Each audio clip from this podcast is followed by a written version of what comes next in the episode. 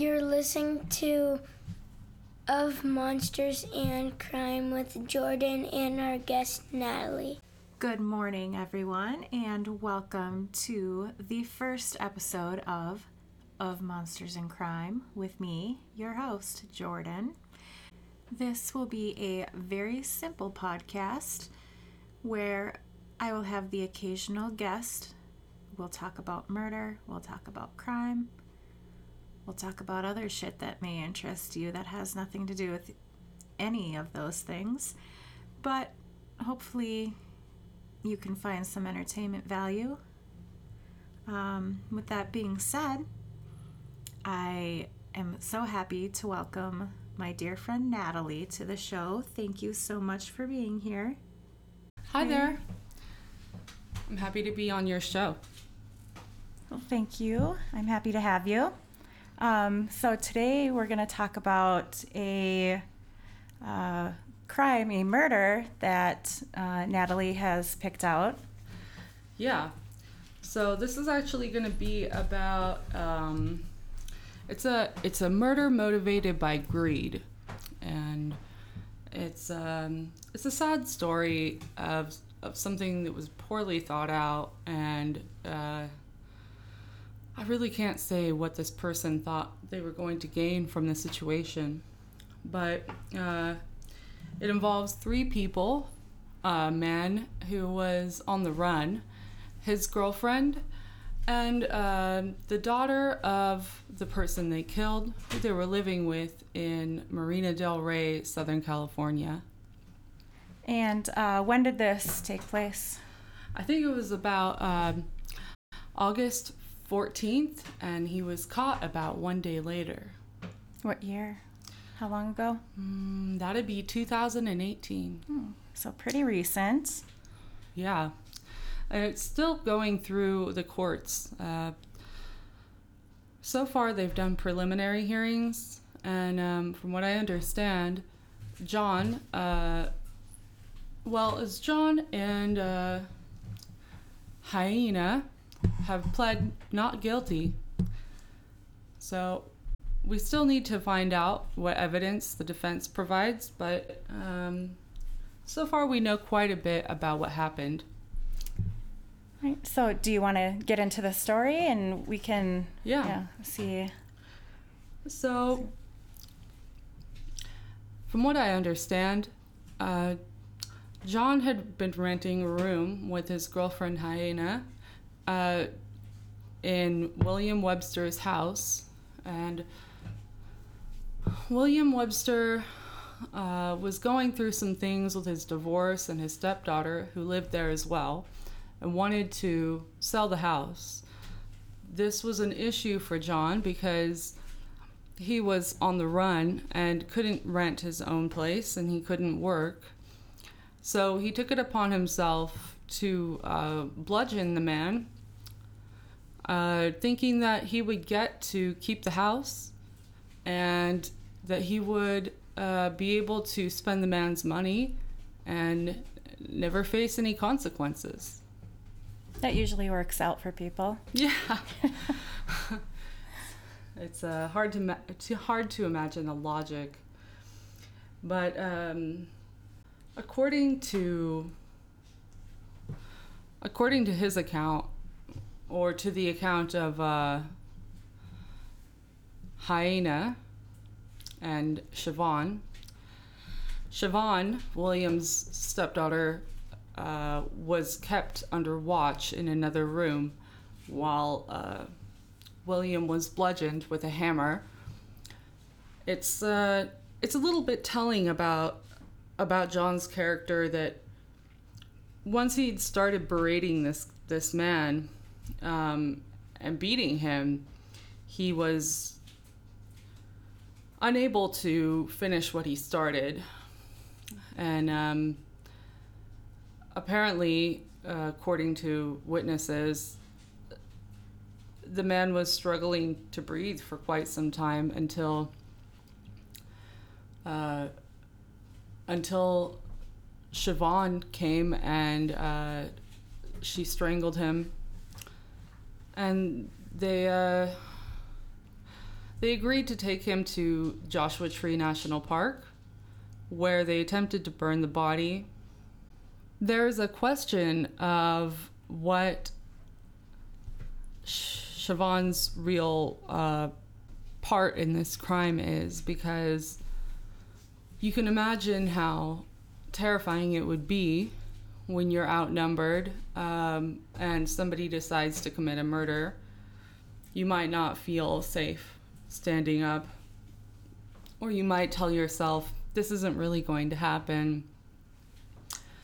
Uh, but for whatever reason, she agreed to conspire with them to hide the body or to get rid of it and to help them cover their tracks to whatever degree they felt they could.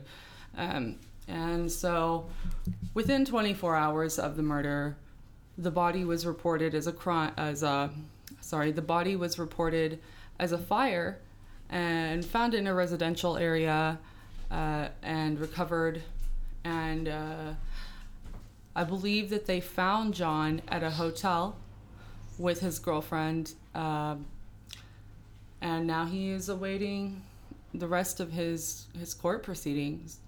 So, um, how did the confrontation happen? How did it start? Um, they were living together. Was it at their house, at the residence that this happened? I've talked to some people who who were uh, friends of John before this happened, and from what they've told me, he was using methamphetamine, which is known to make people aggravated. Ooh, yeah, and uh, you know he was he was kind of the person who believed in the American dream in the worst uh, possible manifestation of it. He felt that he could just decide that something was a way and make it so by the sheer force of his will. So, yes, he was in the house when he decided to do this, and he provided justification to people and rationalizations that this man was a child molester, that he had had a history of domestic violence, and that this justified his actions but when you look at the evidence, it's clear that the first thing that he did was attempt to transfer ownership of this home and uh, open credit cards in the man's name. So it seems very clearly to be greed masked with uh, some kind of noble white knight intention. So the daughter, the stepdaughter, um, just happened to be there when this happened, and uh, you said we don't know really what her part in this was, um, so we don't know if she was in on in on this or or well, not. No, I I mean. It's hard to say, uh, and I'm I'm certain that the prosecution is going to be taking a closer look at this because um, naturally, uh, anybody who wasn't physically involved in the crime would want whatever uh, denial of co- culpability that they could have. But um, it certainly leaves a question about what her involvement was. Um, and I assume that they probably did know each other on some level. If there was talk about what William Webb's history was and, and whether or not he had abused uh, Siobhan as a child, then there must have been some kind of dialogue, some kind of uh, reasoning that that led up to that. But you know, it remains to be seen in court what what that really amounts to. Uh, I briefly read over this case and I read that she was Gwen Stefani's assistant. Is that? Yeah, so uh, that's what I've heard as well. That um, Siobhan had a history of working with other performers, and um, she had a, apparently had like a, a pretty successful life, and and many opportunities to succeed without having to murder anybody. Um, I can imagine it would be absolutely terrifying to face uh, manslaughter or murder charges for something uh, that you didn't physically have a hand in. But um, yeah, I think that she did work with Gwen Stefani. We're in the midst of quarantine still, kind of. So if you hear some background lawnmowers, that's why. We're not in a studio doing this at home. It's a home studio. Home studio. By one account, Hyena was hiding in another room, covering her ears during the entire affair. Um, it sounds like she was genuinely terrified, and it seems as though it's it's easy to wonder why you would drive, um, you know, maybe more than three hours to uh, dispose of a of a body when you live near the ocean. Um, by no means do I mean to dehumanize the man who was killed. Um, I'm trying to take an objective analysis of this crime, and uh, I, I have to wonder if, in some way, Heine wanted to honor her her father by taking him somewhere that was special to her, and um, that does imply some some sense of reverence on her part for his life. I can see that. Um, I don't know. It's um, It's hard It's- to excuse. yeah, it's it's definitely hard to excuse. I mean, um, you.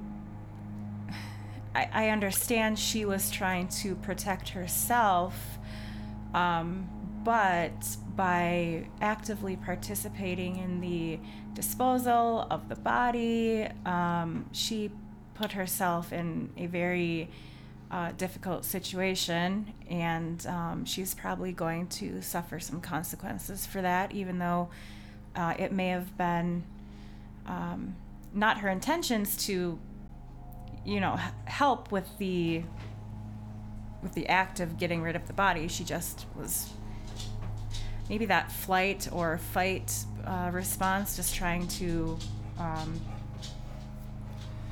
protect herself and save herself.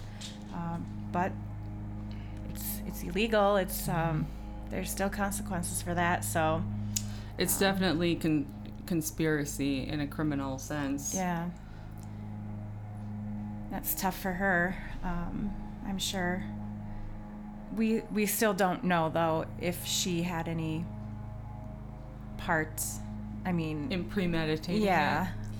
Yeah. Um so, Heine had heard of uh, body being burned of the singer songwriter Gram Parsons from the Byrds. Uh, apparently, he had he had asked at one point that his body be burned in Joshua Tree and maybe there was some kind of sentimental sentimental connection between uh, the Byrds and her stepfather but she she felt that he might be honored in uh, being laid to rest if you will in the same manner uh, and that's why they chose to to burn him in Joshua Tree. Um,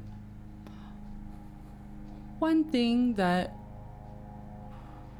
really kind of stands out to me that bothers me a little bit, again going back to um, the the mechanism of thought behind this crime, is that it doesn't seem that that when they did start to burn his body that they they did so inside of the park but rather on the outskirts in a in a residential area with street addresses. Murder is not something that people should get away with, but it's it's almost adds to the disrespect of taking someone's life when you are so sloppy and poorly thought out with your intentions. Firstly, thinking that you could just take someone's house, um, or that you could just file for new credit cards, which are electronic and would leave an electronic paper trail. Um, and the whole thing was just so far gone. Um, boy, they must have really been doing a lot of drugs. Yeah. People do crazy stuff on meth. I've heard lots of stories. Not even once. So, it was reported as a fire.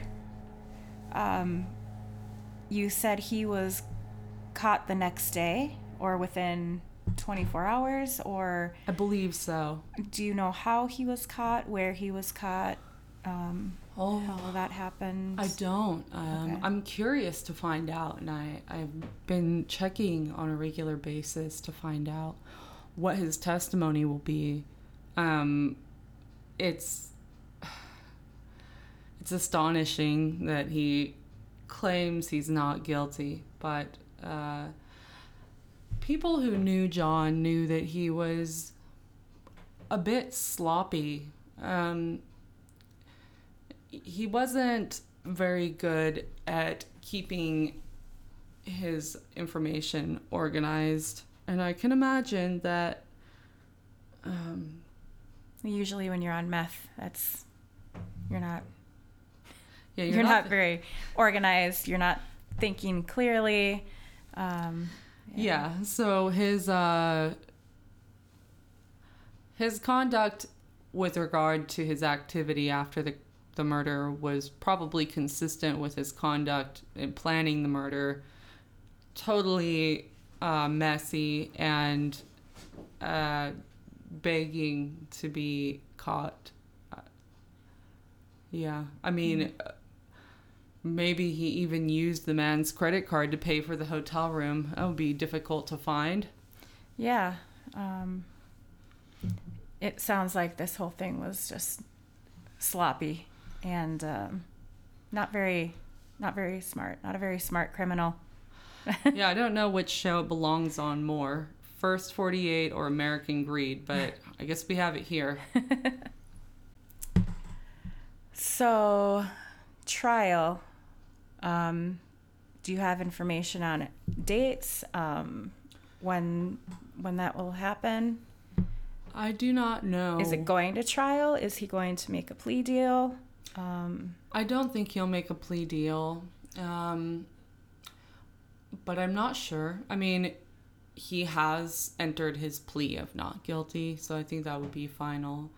Um, he is just had his preliminary hearings. His last court date was on April 20th, and I don't have any records of what that date was. All I know is that he was in court that day. okay. It'll be interesting to see how that goes. Yeah, I'm interested to see how they uh, work against each other, or you know, Mm. the testimony might be triangulated. Um, will they be tried separately, or do you know? I don't know. Um, I would imagine they probably would be. there is one case number that, when I searched for, brought up the all three people. So I'm not really sure. I'm not really sure how that works. Honestly, I don't know. Yeah, we'll have to um, uh, follow that and then, you know, follow up, you know, in a later episode about how that's going and I'd love to. yeah. So California, right? Yeah. Um, does California have the death penalty?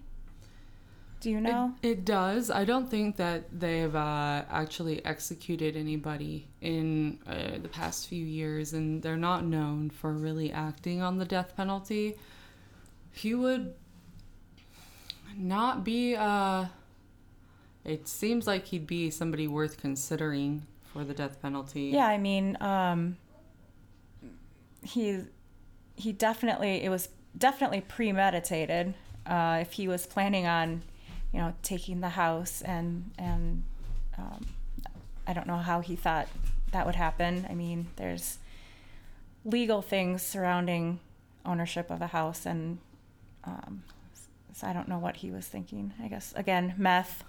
Yeah, don't do it, kids.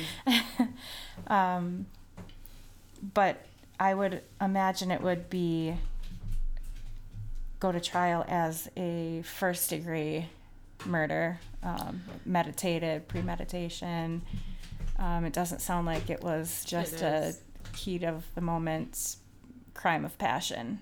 Um, No, I believe it's first degree murder. Yeah.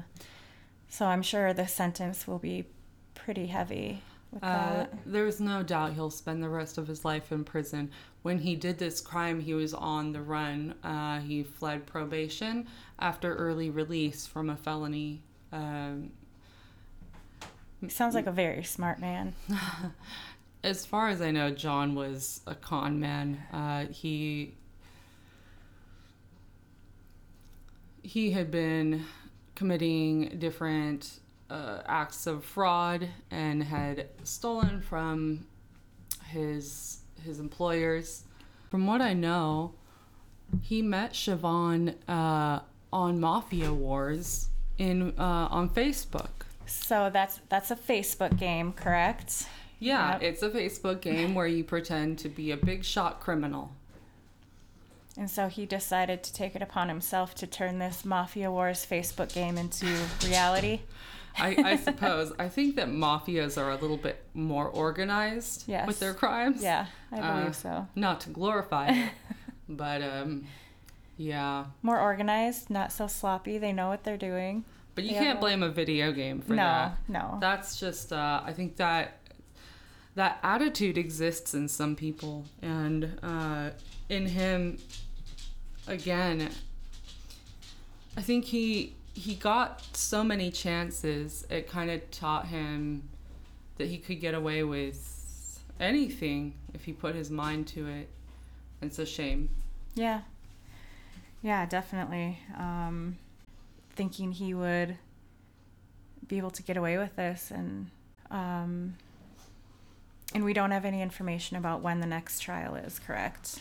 No, I don't know when the the rest of it will continue. It seems as though maybe it's been delayed by COVID. That yeah, And, um, makes sense. He's the kind of person to to maybe try to buy himself as much time as possible or find some kind of special defense loophole. We'll see. Mm. And I would be happy to continue to to stay posted on this so I can update you again. Yeah, definitely. Um, I think once there's maybe a trial and a um, a ruling, I guess we can revisit it and um, see what happens. Yeah. See what he if he makes a plea deal, if he sticks with his not guilty, um, if he goes to trial, even. Um, Yeah, maybe it's hard to imagine a plea deal. I mean, if he had a fear of the death penalty, that might motivate him. Yeah, I think that's a big motivator in a lot of murder um, suspects. I guess you know try to avoid the death penalty. So, um, yeah, definitely be interested in revisiting this after all of that and um, update everyone about it. Yeah. Anything else you have to say about this? I'm just happy to be here for your inaugural episode. I hope that you have a successful first season, and I can't wait to see what you do with this podcast. Thank you. I appreciate that. And I'm happy to have you here. Um, Natalie is in person with me right now. Um, we uh, going forward, we'll probably have to do things remotely.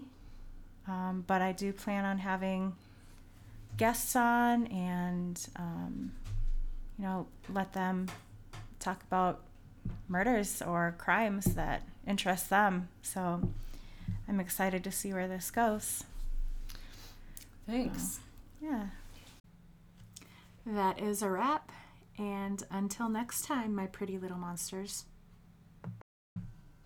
Don't forget to like and subscribe wherever you listen to your podcasts.